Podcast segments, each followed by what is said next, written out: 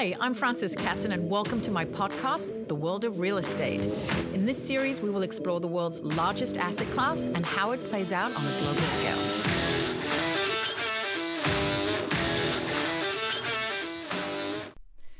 I am so excited to be joined on the show today by someone I consider a creative genius, development powerhouse, and a wonderfully genuine person. He's progressed the ranks of real estate on merit and innate talent with a level of sophisticated creativity few possess. Douglas Elliman, Managing Director, John Albino, it is such a pleasure to have you here today. You have so many fascinating insights and life experiences, professionally and personally. Let's get into it. Where did you grow up, and what kind of family did you grow up in? Uh, I grew up in the suburbs of Atlanta, um, and actually that was that was my first introduction to real estate, real estate development. It was um, it was a time in Atlanta when um, there was incredible growth in the city.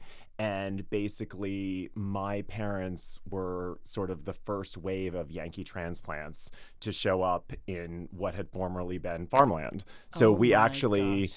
like, I grew up around new new residential development and and it it di- does it, it really does relate to what I do today. It was just different. It was single family homes and it was master plan communities, and we had you know cows on one side and then the golf course on the other. That's incredible. And they were building, you know, this was a time. I mean, they were building one after the next after the next of these. I mean, there were maybe a dozen of them and 800 homes on golf courses, you know, with a all country the same club. floor plan. No, it wasn't quite Levittown. It was more like you know that was the whole that was the shtick. That was the whole thing. Like some of them, if you were if you were in like a night uh, one of the fancier ones, every home was individual. If you were in one of the less fancy ones, then they might have more common floor plans and slightly different facades. But that was the whole. But it was real estate marketing. It it was all about. Um, you know, every community had its own little entrance gate.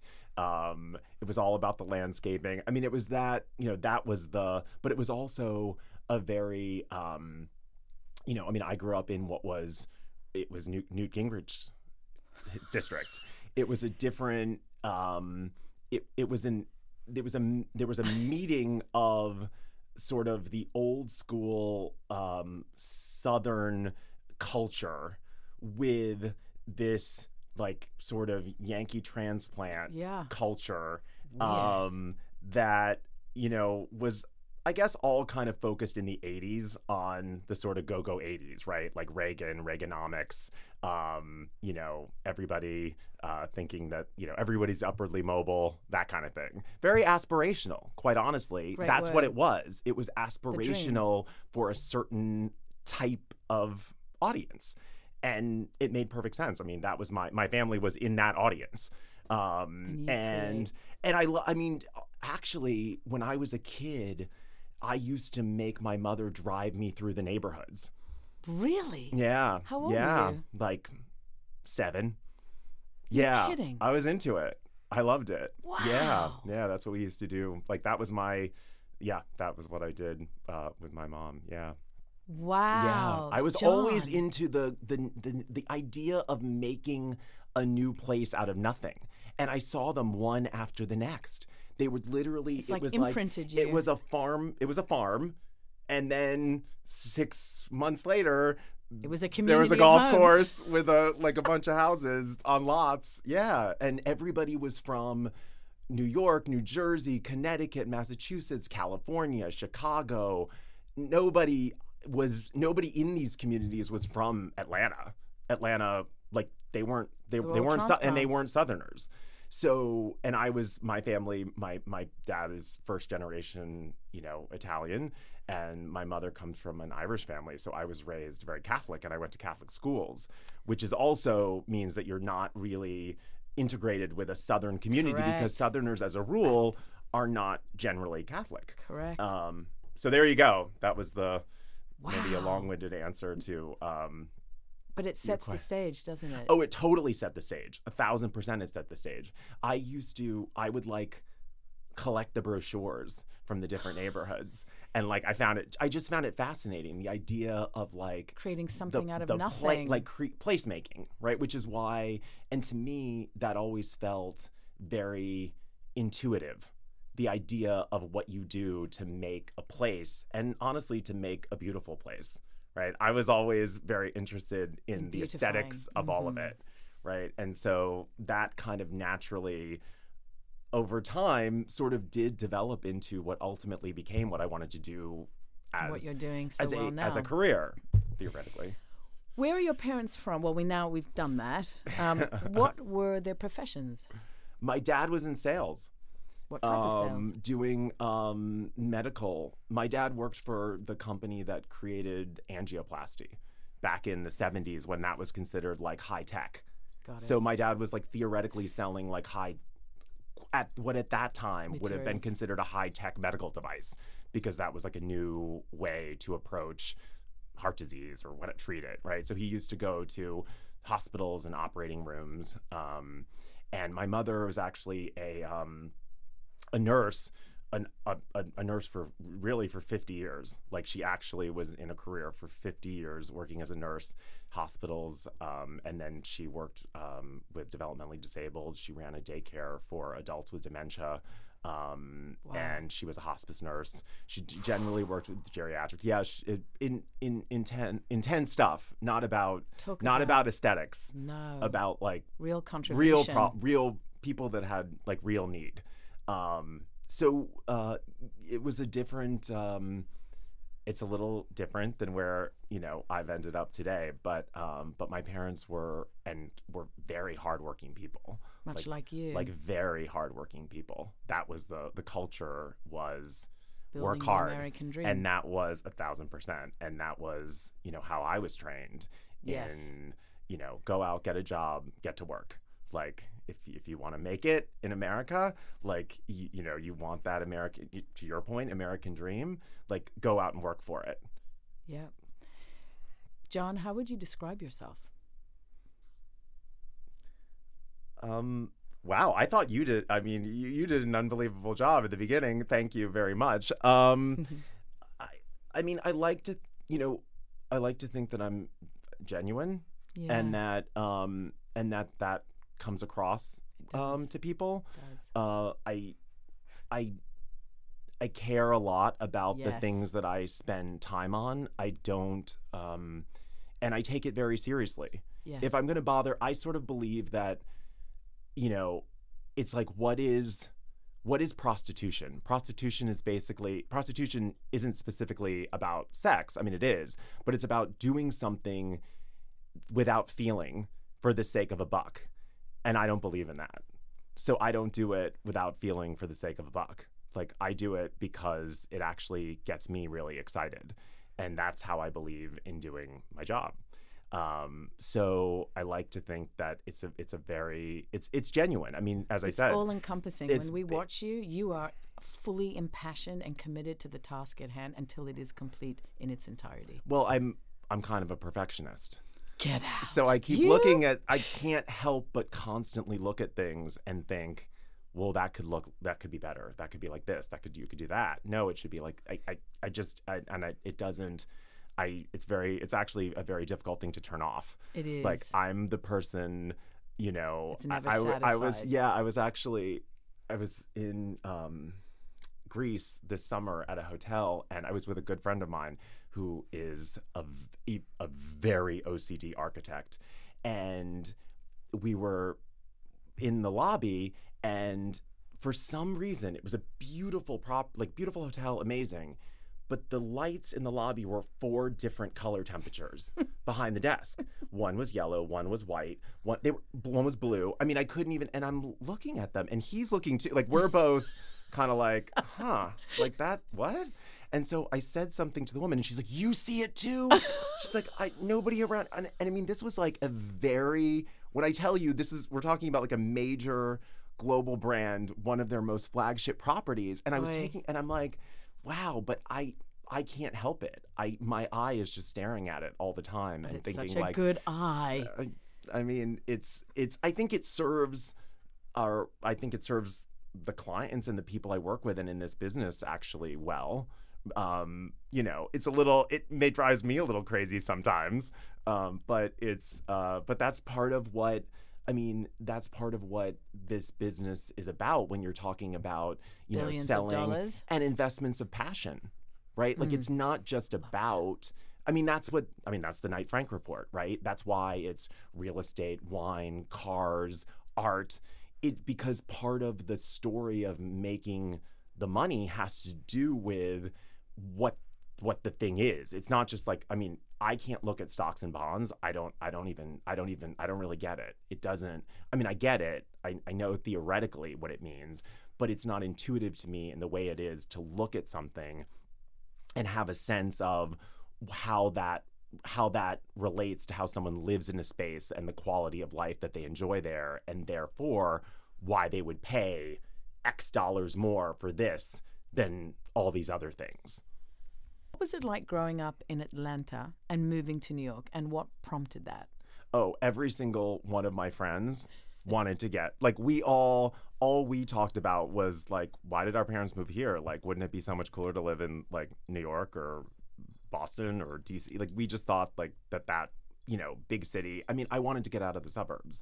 Nothing I- i mean it was fun it was great in terms of like a place to grow up but i i'm a i like i like a city. I like that community. I like and i think That pace. that well, I like the pace, and I like the combination of um, being able to be on one hand, which is you know a typical kind of a polarity of like something that can be both very tight knit but also totally anonymous. Love that. Right? it's you, like the totally. the anonymity of the city right? Which is like not to me I, I like i love that because i think it makes you it's kind of like being a voyeur you know? It gives you an opportunity to kind of taste lots of different little things. Mhm. um, and that kind of um, you know it, i find it very stimulating and exhilarating and i still enjoy that and i look i'm it's fun to try to reinvent how to re-experience new york city and all different kinds of places around the world you know i, I mean i love to travel so You and I both are travel junkies. Love it. What was your first job in the city?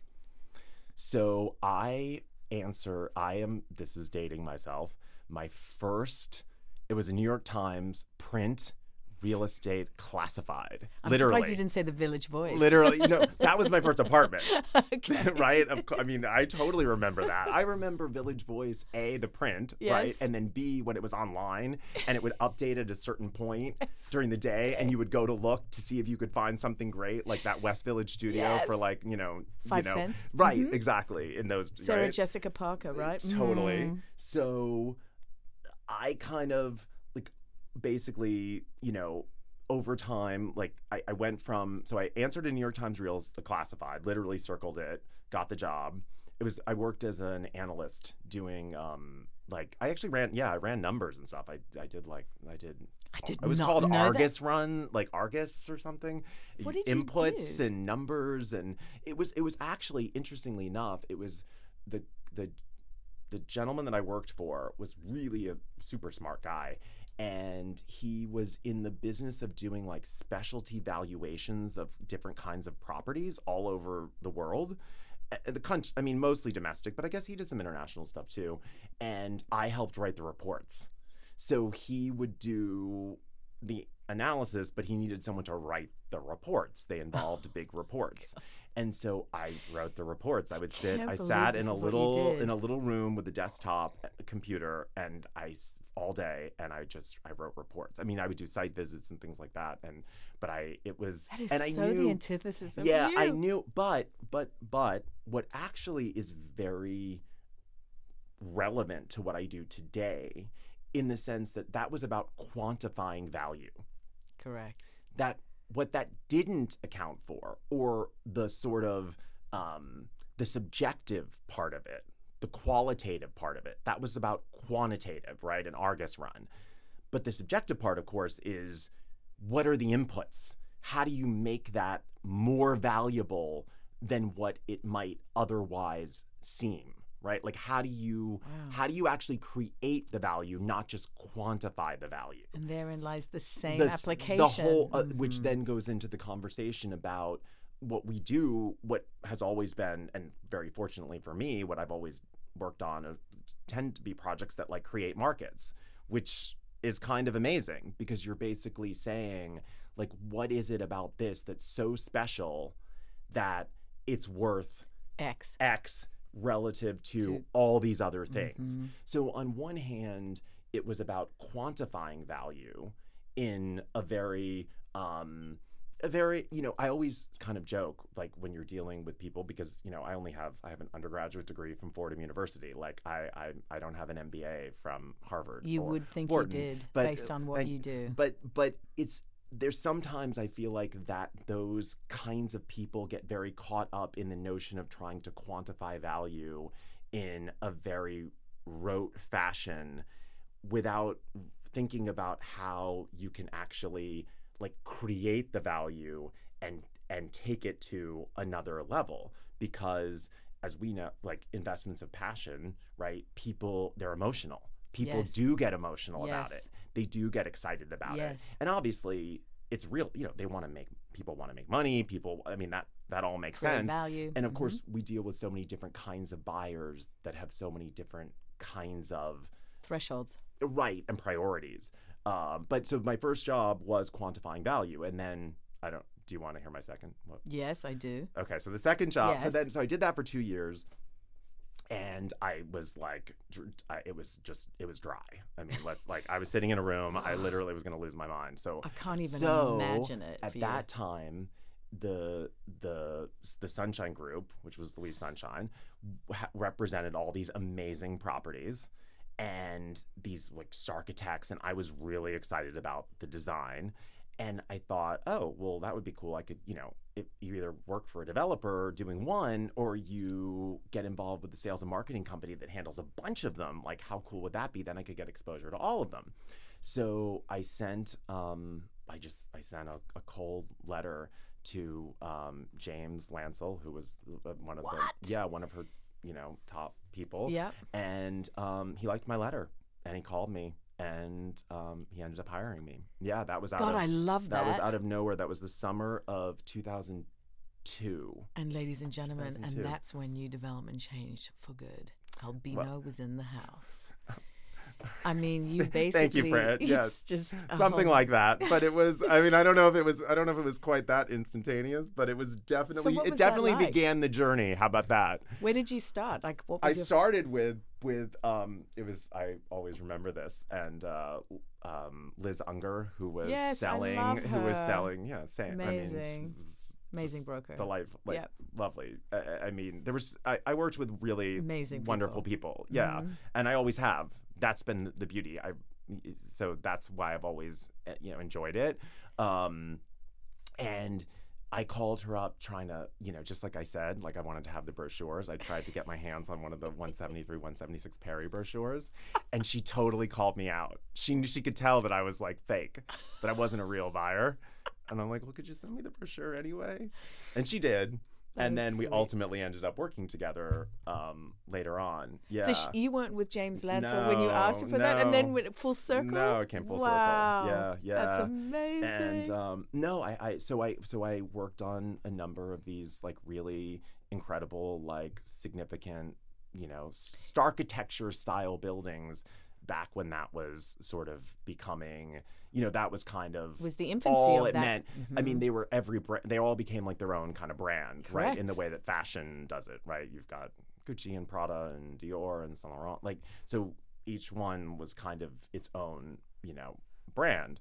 Um, and I and I loved it. And of course, I got and I also got to work on things with um, with with what was he, Ian Schrager and Andre Balazs. I mean, they were all. This was when like the whole lifestyle story was really coming, Coming to into the f you know to the forefront. I mean, I, I you know I think I mean look to be fair, like I, I don't know about it from the in the in the '90s. I was I was in the Atlanta suburbs, but um, but that was what got me really um, excited.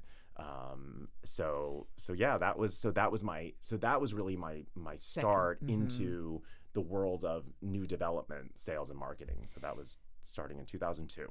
So, for those of you who are listening, this is the beginning of how amazing John's work became as the new development reformation, meaning branding, floor plans, affiliations, pricing, soup to nuts. And I think you were your tutelage was really with Louise Sunshine, correct?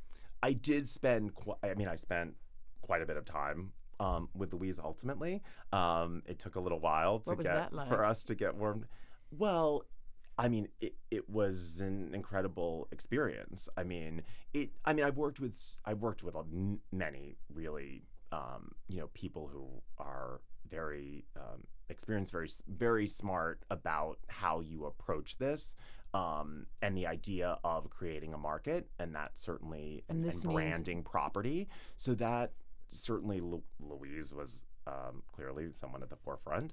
Um, but obviously, I've worked, you know, and then over time, I worked with so many people, and obviously, so many people in this business have all orbited around each other over, you know, many years.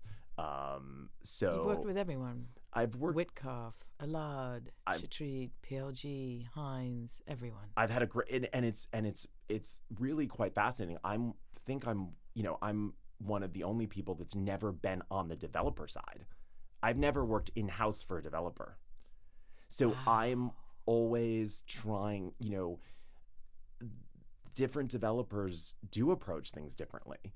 So you because you you have to sort of become the equivalent of their sort of in-house sales and marketing group even though you're not in-house to them, but you have to fit within their universe. And their universes are actually rather different ac- across all of them.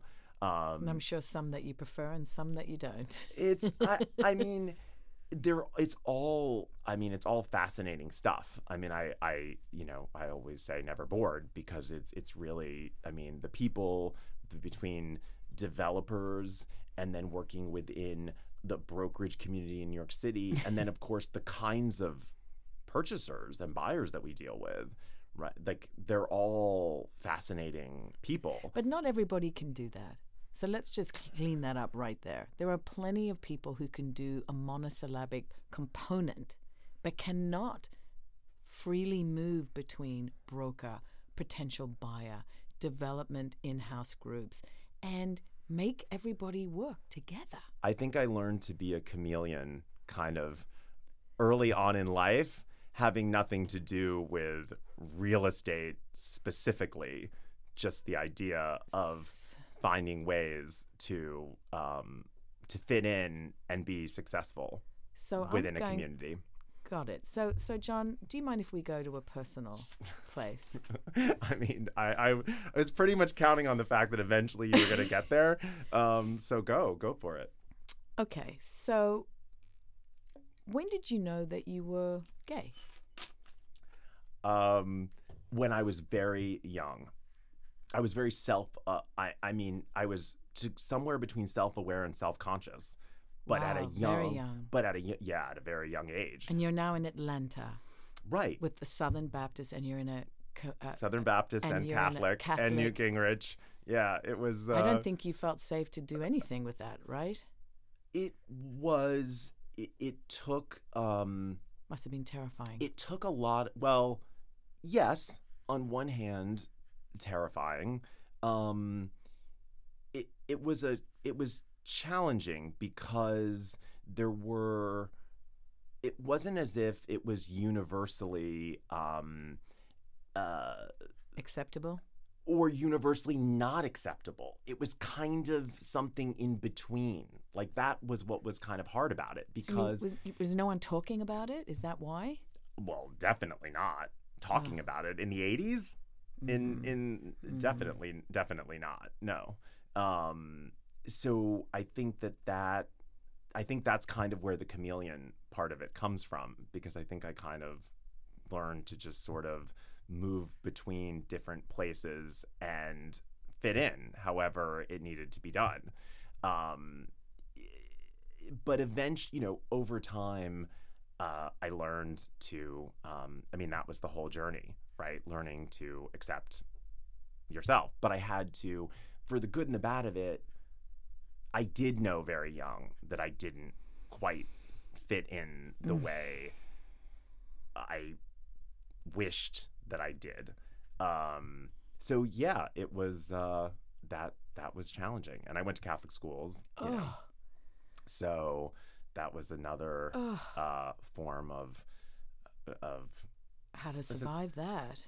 yeah. Well, I mean, look, i i it's anybody's situation where I mean, I guess in a way, the first thing that you, I guess, the first thing people always say is like, you know, children should have unconditional love, right? And like, it's a little, it's a little. That's what I mean by the challenge. It's yes, unconditional love, but also. But was it condition? But on some level, right? Behave a certain way and be a certain right, way, and, and- we'll love you. and then it's the fine, same. right? Which is which is, I mean, that's a classic story. It doesn't only relate to your sexuality or anyone's Right. sexuality, right? There's lots of different people that exist in communities that have certain expectations, constraints, and parameters. I mean, that's what virtually everything, you know, every Netflix or story about a cult is about fitting within a certain um, worldview. And as long as you fit within that worldview, everything's great. But if you don't, that's not so great. Did it feel like a cult to you to be to, to be undercover? I mean, You know, not navigating through a Catholic. not at the school? time, Not at the but time. not at the time. But as you you know, as you get old, I mean, I, I mean that's a converse. You know, that's a larger converse. I mean, it's a conversation about you know religions and how people approach it. Um, I uh, but it but in terms of the the sense of how I related to the place growing up, right? It it was complicated. That's an understatement. So let's fast forward now. Now you're back in. You're now in New York. You're working with Louise Sunshine.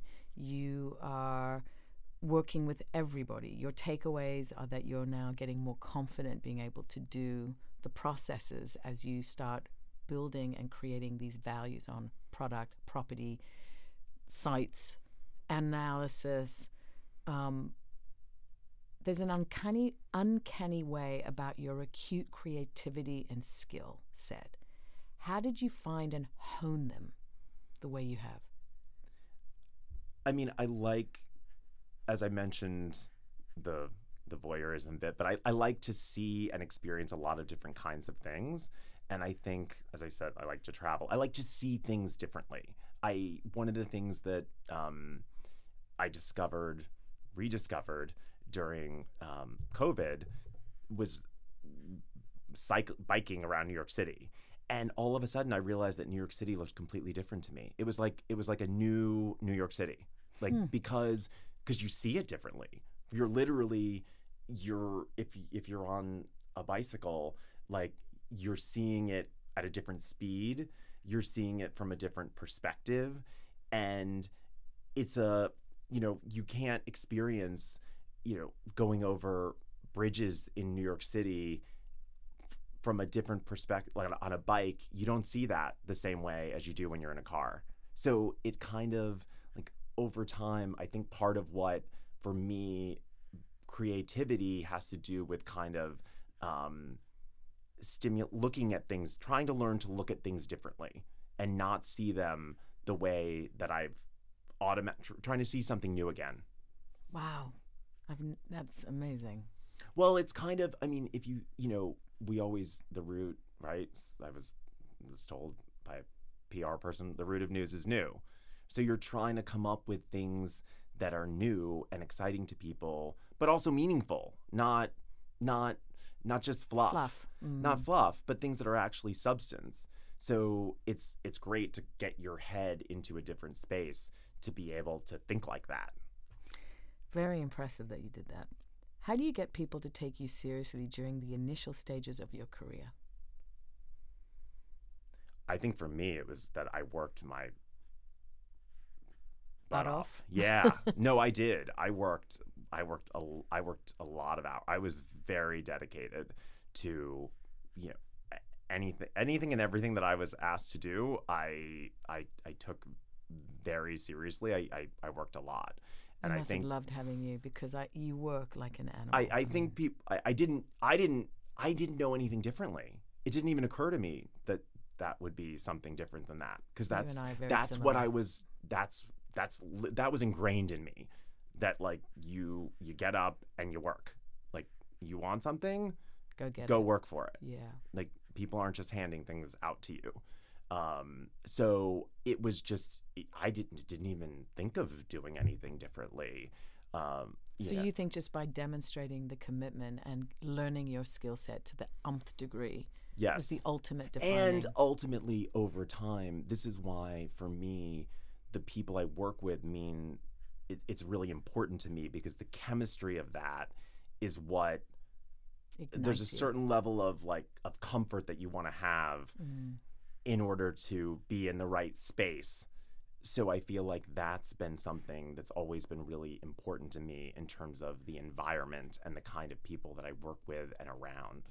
Um, because I do think that it's di- I, I do think that I am different when it, it it it's just put you in a different in a different place. I've watched it. It's it's it's like watching the maestro. Well, it's a- handle an orchestra. I've never seen anything like it.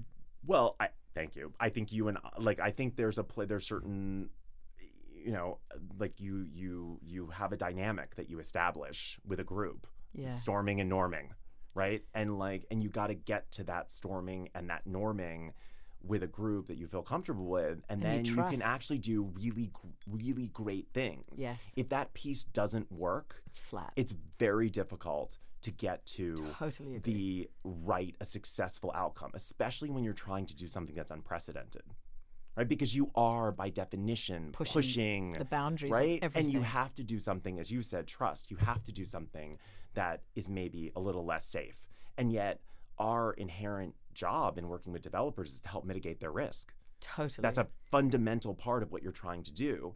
So you've got to really work. You've got to be thinking with both sides of it, and you've got to balance it, yes. just like anything else. Yes. Right. That that polarity of the of the poles, greatest strength, greatest weakness.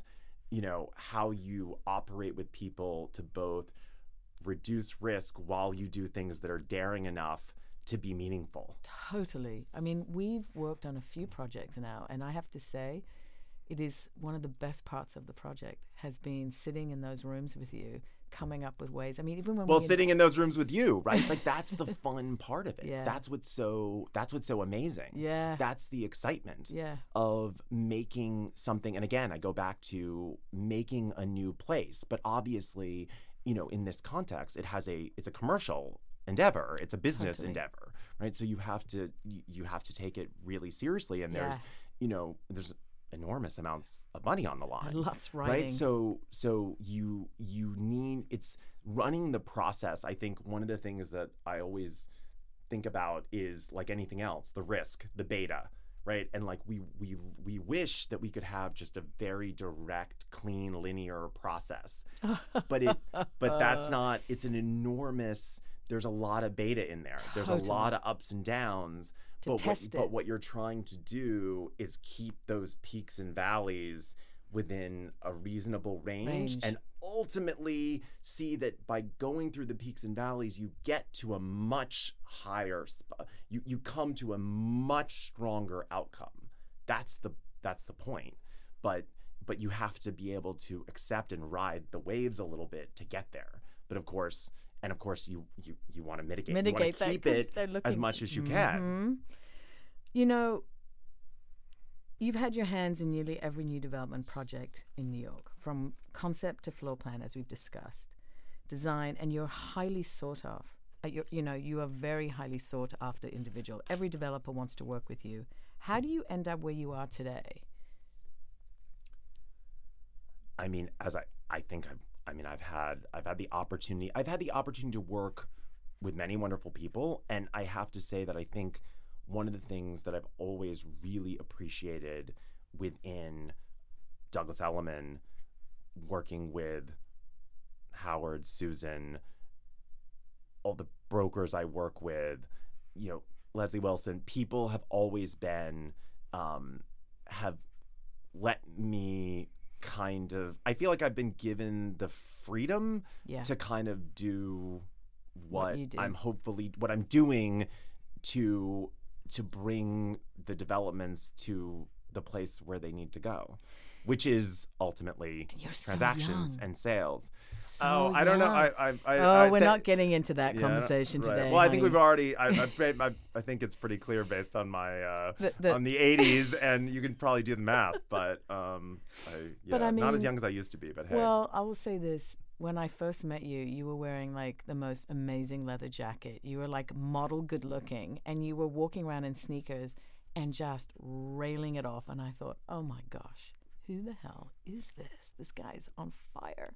I want to do what he's doing. I want to see what he's about. well, I try to. I kind of realize that I have to do things sort of my way. I, I can't. I can't necessarily quote unquote compete in exactly that kind of more um, uh, formal business way. But I think because people who work with me over time know that how seriously I take it all, it doesn't matter as much whether I'm wearing a suit or jeans. It like in my head, it's I'm it's still a very I take it all very seriously, Oh, yes. regardless. oh, yes. We know. Um, we know. I love that about you. It's always like me, very intense. yes, well, that's right. That's probably why that's we- why we yeah Mhm. yes. With the sheer volume of projects that you've worked on, some would say and think that they all start to look quite similar, but you have a real talent for making each one different and special. Where do you continue to find inspiration? I think we sort of touched upon it, but I thought I'd push it a little bit more. And how do you differentiate each project? Well, I think one thing is people's tastes and desire change over time, right? Like wellness, Yeah. right? I mean, just to put it out, right? Yeah. I mean, that's now the the word. Infrared sauna, well, anyone? right? s- sensory deprivation tank. I- I- Oxygen clean. what- what- yeah, right. I mean, we're all right. People want to live better, that kind of. So I think that part of it is being in touch with you know trying to be really ahead of where people are are going, and obviously, you know, all of this within the context of a certain, you know, the one thing that you can count on across most of the projects that I work on and the kinds of you know customers that we're trying to reach is that they have to have a certain level of resources. Because that's just the de- by definition n- not a not a judgment of anybody it's just the reality. Um, and so i think part of it is trying to stay ahead of where where people's tastes are going and and what they're thinking and and always thinking about who those who are the people that would be attracted to this and what's aspirational to them it's not as if i mean when you think about i mean ev- this is capitalism everybody is aspirational to something right i mean that is kind of what it is 100%. even whether it, it's not about I mean, it's different for different people um but But everybody's aspirational Sure. to something Yeah. and part of what if you want to create a market you have to deliver the thing that they kind of didn't know that, That they wanted. that they wanted Ugh. and that they so that it's re, so that it really is something aspirational it's so that's to me part of it is trying to think about the actual buyers and what what would get them excited i like to really eva- think about what are the differences between the different kinds of people that would go to the different kinds of projects You've nailed that one. Um, what is your new development pet peeve? artificial flowers Oh God! And the fruit, i i and the bloody just- fruit. But What's everybody knows. I mean, everybody. basket? I mean, that's like a really easy, obvious. Everybody who knows that I like feel that. I, I, I just. Get rid I don't of know. fake it just. It just. flowers. Yeah. It Yeah. just doesn't. It doesn't work for me. I can't. I can't have them in my own home. I. I and I. I, I totally get why. I mean, I, I can appreciate. You know, in an earlier. Us. I promise you, in an earlier version of my career, I used to actually go to the flower market myself and get the flowers. I and, believe and you. be like, okay, because I mean, because okay, You're like, there's no wire hangers. There's no fake flowers in my project. Let's go. I mean, I just think that I also part of for me, um, the book that I always mention. If you the book Subliminal, you ever read the book Subliminal? No, because I have so much free time. Yeah, but right. I will uh, do it on. Audible. No, it's just it's just like it talks about how so much. I mean, as we all know, right? Like so much communication is nonverbal. So much of how people make decisions they're not so conscious Correct. of it. Correct. So to me, in my head, all of these things are contributing. I can't necess- I can't prove it specifically. I don't I'm not doing like a, you know, this isn't you know, Kraft Foods, like doing a new mac and cheese where you're gonna like taste test it across a thousand people. Like we don't have that kind of time. We just have to just figure out like in, intuitively what what what kind of makes sense to you, right? But you can but that's not a you could argue that all day long. But in my head, that just doesn't make sense. Like I it just that's just how I see it. But but again, like I've never been on I don't have to write the checks, right? So okay. But you've certainly made lots of people lots of checks. I, I hope. I Yes, no, no, I no, we- hope we- that's we- the plan. We've done it. We've sold Yeah. out projects. Thank you very much. and and that's where people you need the storming and norming and the passion of a collective team of people because it has to be a shared vision to get there especially hmm. Especially when you're creating a market Wow. Well said. well we've had great f- success and fun doing it Yes, we have. and you should have a good time doing it because But it's a, you know it's a how to do luxury goods business. It's supposed to be and it's supposed to be enjoyable and you you would hope that if you're to to bring um to bring that to to buyers you would hope that you- you're you're endowing it with something that comes organically from the process. So the process should feel good to endow the customers that come in feel like to feel good when they actually are experiencing the project. It's so interesting because I'm going to segue and say not everybody comes from a place of contribution in that regard, and it becomes a power play of ego. And what's really amazing about how you've been able to dump, sort of level it in the room has been the, the team centric nature with which you incorporate everybody's input and then neutralize the extremes. And then we find a middle ground to extract the nugget. Well, you try to synthesize synthesize and synergize. Woof. right you have to kind of i mean i i do think that that's part of what that's part of why you want to have all of these people and i think you do want to hear bits because often it's not just one particular thing. It's hearing all of these different things and finding a way but you have to come to something that's actionable. Yes. right? You can't just like sit there and Talk keep about discussing a bunch of different things. Ultimately you have to come up with you have to move forward in a certain way and you have to be actionable. And that is probably something that like it does take me that's that's probably something that takes me a minute because i can philosophize about it for a Oh, while yes, I've seen you. and then but you know and but you got to get to an actual place where you're moving forward in a certain way Yeah. No, I, I, I, I hear that. Um, you have a distinct sophistication on so many different things. Describe how this developed over the years and what experiences you've been a part of that stand out on this journey. Well, one to, to be fair, in terms of going back to the conversation about being a voyeur, sampling, seeing different things, I, I mean, I have had unbelievable opportunities to be around some of the absolute top people in the world of architecture, design, art, culture, fashion. I mean, I just have. They've been part of the process of all of these projects because those have been those have been the brands and those have been the product and they and they're not um, it's not window dressing they stand for something um, Mm. so the Love that. the experience over time of having dealt with all of these many you know different geniuses in their own regard you know and by the way that also inclu- includes creative people that we work with to that, that work on the branding and help to shape the story and and position these projects.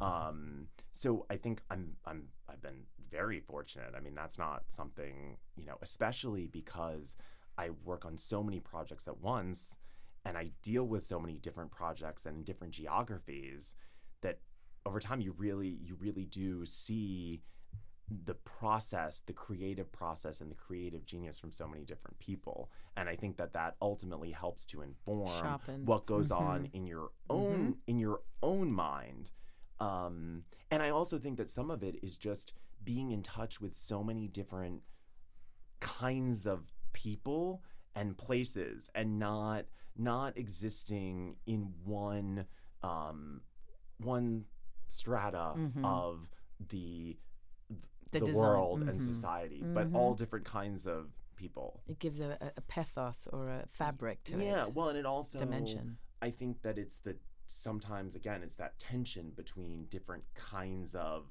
ways of looking at things that brings an energy, uh, and I love that. Me too. I love that too. Looking back, what would you say is the most important piece of advice you've ever received?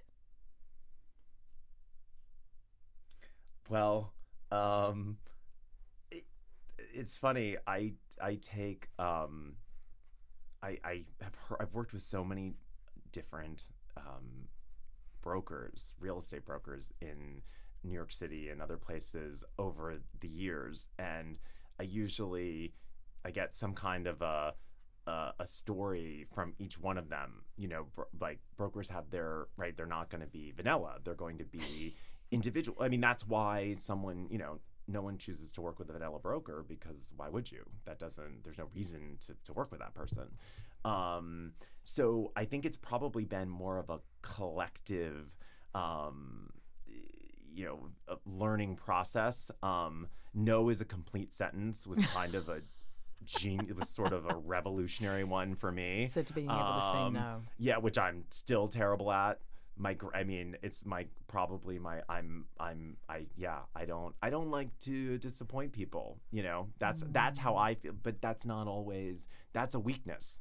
That's one of your. It's your again polarity, greatest strength, greatest weakness, right next to each other. So part of it is being obviously Setting wanting to. Mm. yes wanting to always say yes Please. but also understanding that sometimes saying yes isn't actually in the best interest of client the project so sometimes you have to be um, a little bit more um, you know steadfast in your um, you know in your in your view. And that for me is always that you know without question that's always something that is is difficult. Even though as i've gotten older and more confident i think it's become it, it's easy it's easier for me now than it used to be. Um, but that always that always takes me a minute That's a hard one. and then some Mm-hmm. but other people are happy to tell me when i need to start saying no Yeah, there's a lot from the peanut gallery, Yes, isn't there? Mm. yes. That's that's a New York thing too. Uh, totally What's the most important decision you've made in your career progression? I mean, the decision to, I would say, the letter to get the job. I mean, that was That was fundamentally for me. that change. It was getting into this whole world, and then it just kind of snowballed from there. Which I, I mean, I had no idea at the time that that's ultimately what that would be. I thought maybe I would do that, then I go work, maybe go work for a developer. I didn't, wasn't really sure, but it from it snowballed from there, just very organically. When did you feel like you'd made it in this business? feel like I made it. I don't think I feel like I made it. I don't feel like I ever feel like I. I mean, Oh, that's like what me, is the self-deprecating. Yeah, but what is? But I mean, what is made it? But, anyway? Okay, let me rephrase that. Like- You've arrived where people sort of part the sea and say, I think "Please, made Mr. it. Albino, I don't want. Yeah, I don't need anyone to do that. I don't hmm. care about parting the sea, and I. I it's for It's me. just happening, It's John. the ability to like do. It's the ability to do Good work. what I want to do. Yeah, I mean, I think for most people, for many people, you know, going back, you you want to feel, you want to feel like you have financial freedom to be able to do what you want to do, and to be able, and therefore, to be able to be involved with the things that that Provide. you're most passionate about, so that you come to the best possible outcome. Um, I've always, again, I mean, I've always been very fortunate. I've I it, it's just sort of naturally happened that that those are the kinds of things that I have have been involved with. Um, but I always look for. I mean, I always en- the part of it is enjoying the idea that things do change over time and that people do have different tastes and thinking about the like how that evolves over time i actually i enjoy that so again i don't think it's sort of for my own career it's like do you ever really arrive i don't know I love that. I think that's well. i don't said. want to i mean You don't want to arrive. You want to keep going. yeah keep i just want to creating and- enjoy yeah, the, yeah, yeah, yeah. the journey of it in whatever way it takes shape and you know, I think actually probably what would be the most exciting for me would be able to just do my own thing. But in my world, it's probably, you know, I don't know that it's, you know, a billion dollar n- new condo tower, what? but it might be something else that allows, you know, on a different scale that can be a passion, you know, again, investment of passion, something that's like a passion project, but also which can be, you know, obviously commercially viable. amazing. What is your secret sauce?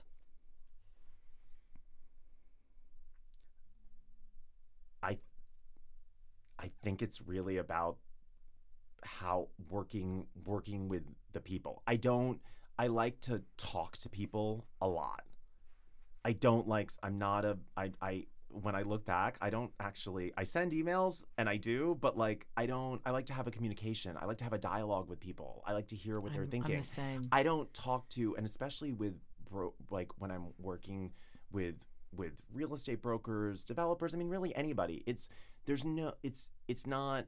I feel like in emails only communicate so much, yeah, and so many of these things are not. they're nuanced. It's not two plus two equals four. It's not that simple, right? And really, what we're trying to do is have two plus two equals six. Yes. So it I, I don't look at it as a um a simple yes no black white as much as I love black and white but I like I I I feel like part of what I've has been helped make me successful and what I've really enjoyed is having all that dialogue and getting all of that information and tr- again going back to kind of trying to bring it together in a way that's that's actionable. And it's it's editing editing and Refining. edit yeah exactly. I Mhm. mean you could say curating but like everyone's kind of tired of that word. But but i mean but there is an aspect of that. I mean that's what you know that's what a book editor does that's what i mean that's how you get you know so much of the success of things is is, is in the editing process What are some of the personal habits, John, that you have kept that have kept you on top of your game? I would say ultimately over time, um, fit. I mean, Fitness. working. I'm, You're yeah, working I mean that had to be. You didn't get that That- body that just by the- sitting on a couch, now did you? I don't know. About, I don't know don't know Photoshopped about all all. of that, um, Miss Prima Ballerina. Um, Legend in my own but lunchtime. mhm, but um, but but n- I mean, for me, I realized, and I wasn't a person. And actually, that's what I realized. Part of why it's so important to me now is that it wasn't something that I that I did when I was younger, and I think that that actually impacted. True, I mean, I I do believe in mind body connection. Like I do think that Yes. the two things. I mean, it's we're we're, we're 100%. animals. Right, going back to the same conversation about why does why does subliminal mean something? Why is communication nonverbal? Because because we're we're animals. So your you the the way your body feels and the way it moves, Miss Ballerina, um, is fundamentally is fundamental to how your your mind works. Right, all of that, the chemistry of what goes on, the biology of what goes on in your body, um, is does impact how your brain works. Like you can't you can't separate the two no, things. you can't. And because I, I I think because of how I grew up, I think that it was all the more important for me To have to- an to outlet. Mm-hmm. kind of center again in terms of my actual um my my physically um and i and i feel it i feel it differently um over you know many years of and and adding in is actually the one thing that i that i never did which you can't make it up because it was probably the thing that i needed to do the most classic um was yoga i had never done it and i didn't really know how and and during covid i started doing just because i needed to do something. Something. and i couldn't i wasn't leaving my literally like not leaving my apartment by myself Wow. um, for months um, among the many challenges right so i started doing virtual sessions with my trainer and the, he, the natural thing was like well why don't you just you should start doing yoga like why don't you just start doing yoga i'm like all right fine we'll try it and I discovered that I actually could move differently over time. Right? I mean, it didn't happen in years. We're talking years, not not weeks, not Wow. months. We're talking years. But that to me was something that was really it was really important and it really did change things for me. And I think it does affect your brain chemistry. I think it does affect all of those things. How your how your body feels and how it moves actually change does change things. I would agree. That's why. well, of course, right, right, right. You and I, right, right. I Yeah. mean, right. So, Um, you know, John, you we've talked about, you know, what would you say is the biggest achievement or win in your career? And I'm going to ask you the really tough question. What project has meant the most to you?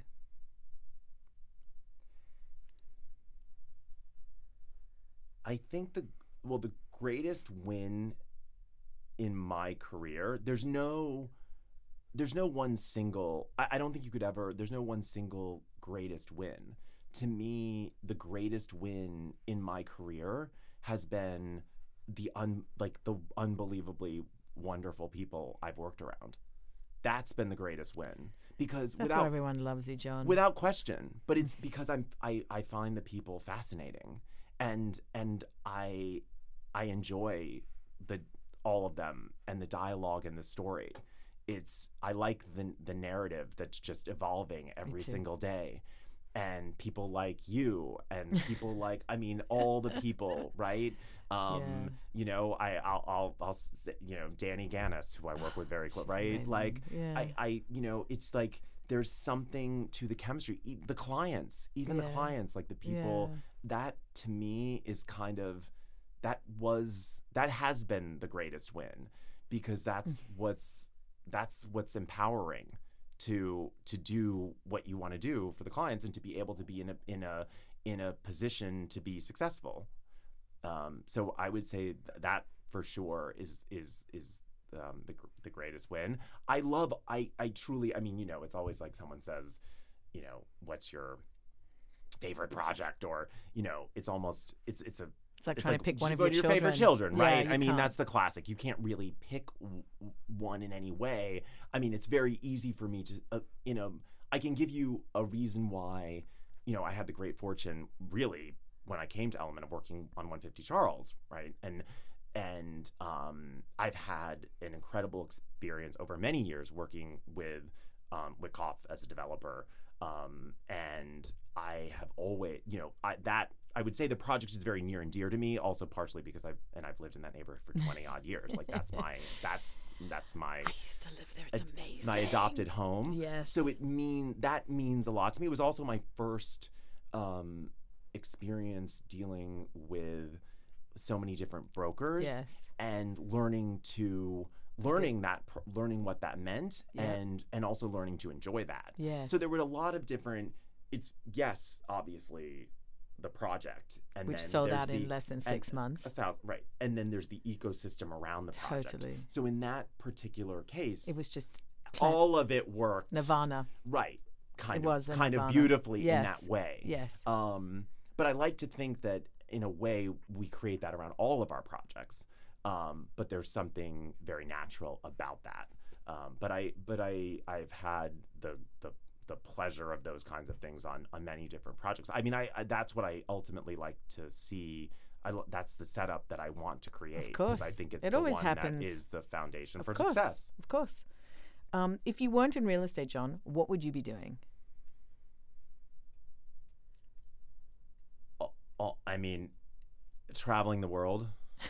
Like me, Yeah. eating and traveling. Yeah. Oh, honey, you and me living i i mean i've always wanted to have the chance to forget because i don't i couldn't even from a career point of view i don't even know exactly how i mean i could it could be something in design maybe that would Mhm. sort of that would make sense to me but i already feel like that's part of what i'm doing anyway so but You're really doing what you for, love for to do. For me Mm. yeah no i'm i'm in that regard s- uh, yeah i mean i can't imagine someone like asking me to go work at you know meta and like work. i don't i that doesn't that just doesn't mean anything to me. No. i don't i don't get it. So so in that sense you know i am. But but if i had an opportunity, I would I would absolutely lo- I would do you know one month in in in 12 major cities and on all the continents and you know see the world.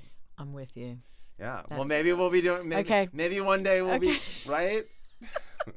But we're such workaholics, John. Yeah. It was you were really no, good at- that's why I'm saying it's kind of like not. It's, it's as if that's like as if they're you know the world stopped. there's a post. Yeah, something like that. Or maybe yeah. there's intermediate breaks. I don't know. Yeah, um, I'm not very good at that. Yeah, me neither. I know what I was to say. Yeah, it's like if. I'm not good at that, wow. Yeah, yeah. Uh, when you're not working, what are some of the things you do to unwind and stay sane? We've talked about yoga, Yeah, and and um, and I would say make candles. I tried that during COVID. I That was a very- record I low. I didn't get I didn't get very far. I got the I bought the I bought the raw materials to do it, and then that was the end of that. So yeah, um, I I I mean, as I said, I, I you know I love to travel. I've now started discovering the joy. Like as I said, I like to as I rediscovered New York by bike. Now I've started rediscovering. You know, like I did. I went to Pa- I was in Paris in Jul- July, and I biked up to Versailles, which was like incredible. You never told me that. That's amazing. Well, be, also it's amazing because when you're approaching Versailles on a bike, it's different from when you're approaching it. From That's what I mean. Yes, it's about course. reorienting your perspective. But I feel like the way you approach it on a bike is from straight on. And which I think feels more like probably how it felt to like arrive and a on horse. a horse Sure. in the right Personal. So overwhelming. So it gradually like reveals, and I'd never been to Versailles before, so which is crazy. It's You know. I didn't, I don't know Isn't how I waited all those years. Um, it took me a long time to discover Paris. I didn't, I didn't. I didn't. It, it- it's it's of course also what you discover, and again, this is what I think is so fascinating is that like you can't all all of these different uh, all you know ci- cities communities they all have their micro communities so you have to find the micro community that makes the most sense for you. Otherwise it doesn't you don't really get it. No. right? Or it doesn't resonate with you in the way it would. Yes. right? It's Correct. like and i it took me a while to figure out oh that's the part of london i like. That's the part of paris i like. That's the part of argentina. Like Yes. right? Like to kind of find which is again going back to humans as animals right? We operate in in in tribes in a way What is your biggest vice? uh from a professional perspective probably people would say i'm too nice that's i have a hard i have a hard time being heavy Yeah. And- it's it's just doesn't it's it's it's i'm a But I, I but I have to say, when it does come out, it's uh, it's it's like holy shit. And then what's your biggest as someone as someone who actually I know. who knows who can speak from true experience. Yeah, we've had our moments, but that's probably why I love you the most. Um, right. Likewise. Likewise um, and okay, well, do you have another vice? Like, is it chocolate? Is it ice cream, wine? We're not, you know, you, you don't have to go there, but I just figured I'd ask because I ask all my guests. oh okay all right another a vice um French fries? no it's Ordering nothing- a steak an hour later? It's, it's nothing like that. I mean, I learned. I will say that one of the things I've rediscovered. I mean, speaking of like food, right? There was a moment, and this was, you know, years ago. I like. I actually went. I, people always think this is. I went to Italy with my best friend when I was, gosh, I don't know, ten years ago, twelve years, whatever, Mhm. several years ago. And we were in Italy for like three weeks, and I did not eat. I had no bread, no Oh, God. pasta, Oh. no, not, and sh- she wanted That's to kill me. We didn't speak for about a month after that trip I would have because done the same. because she was ready to kill me.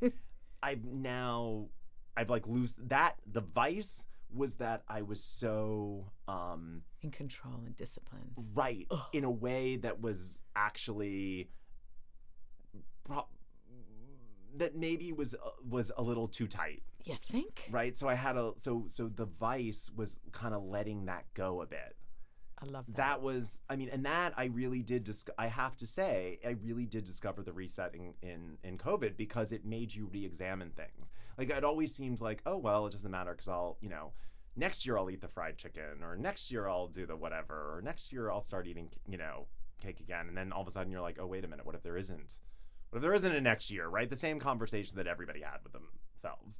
Um, but I think different people, it had different meaning. Um, and you know I, I'm, I'm not going to pretend that the only meaning it had for me was related to you know cake and french fries obviously it was much more significant than that um, but i think letting go that's emblematic of a larger conversation with myself of letting go of certain situations so that i wouldn't to not drive myself crazy well i want to say thank you for letting go here today I- being with you is like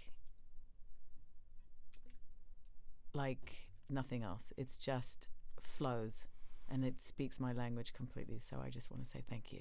well it's absolutely an honor and a pleasure and an adventure and i With more to come. I ha- oh, with with so with so much more to come. I, I'm the, the the thing is, I don't even know. I don't know what's next to come. That's what part of what makes it s- s- so exciting and fun, vexing sometimes also.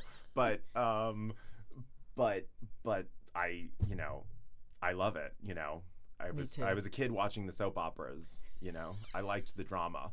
I, I, I both did. like the story, you know.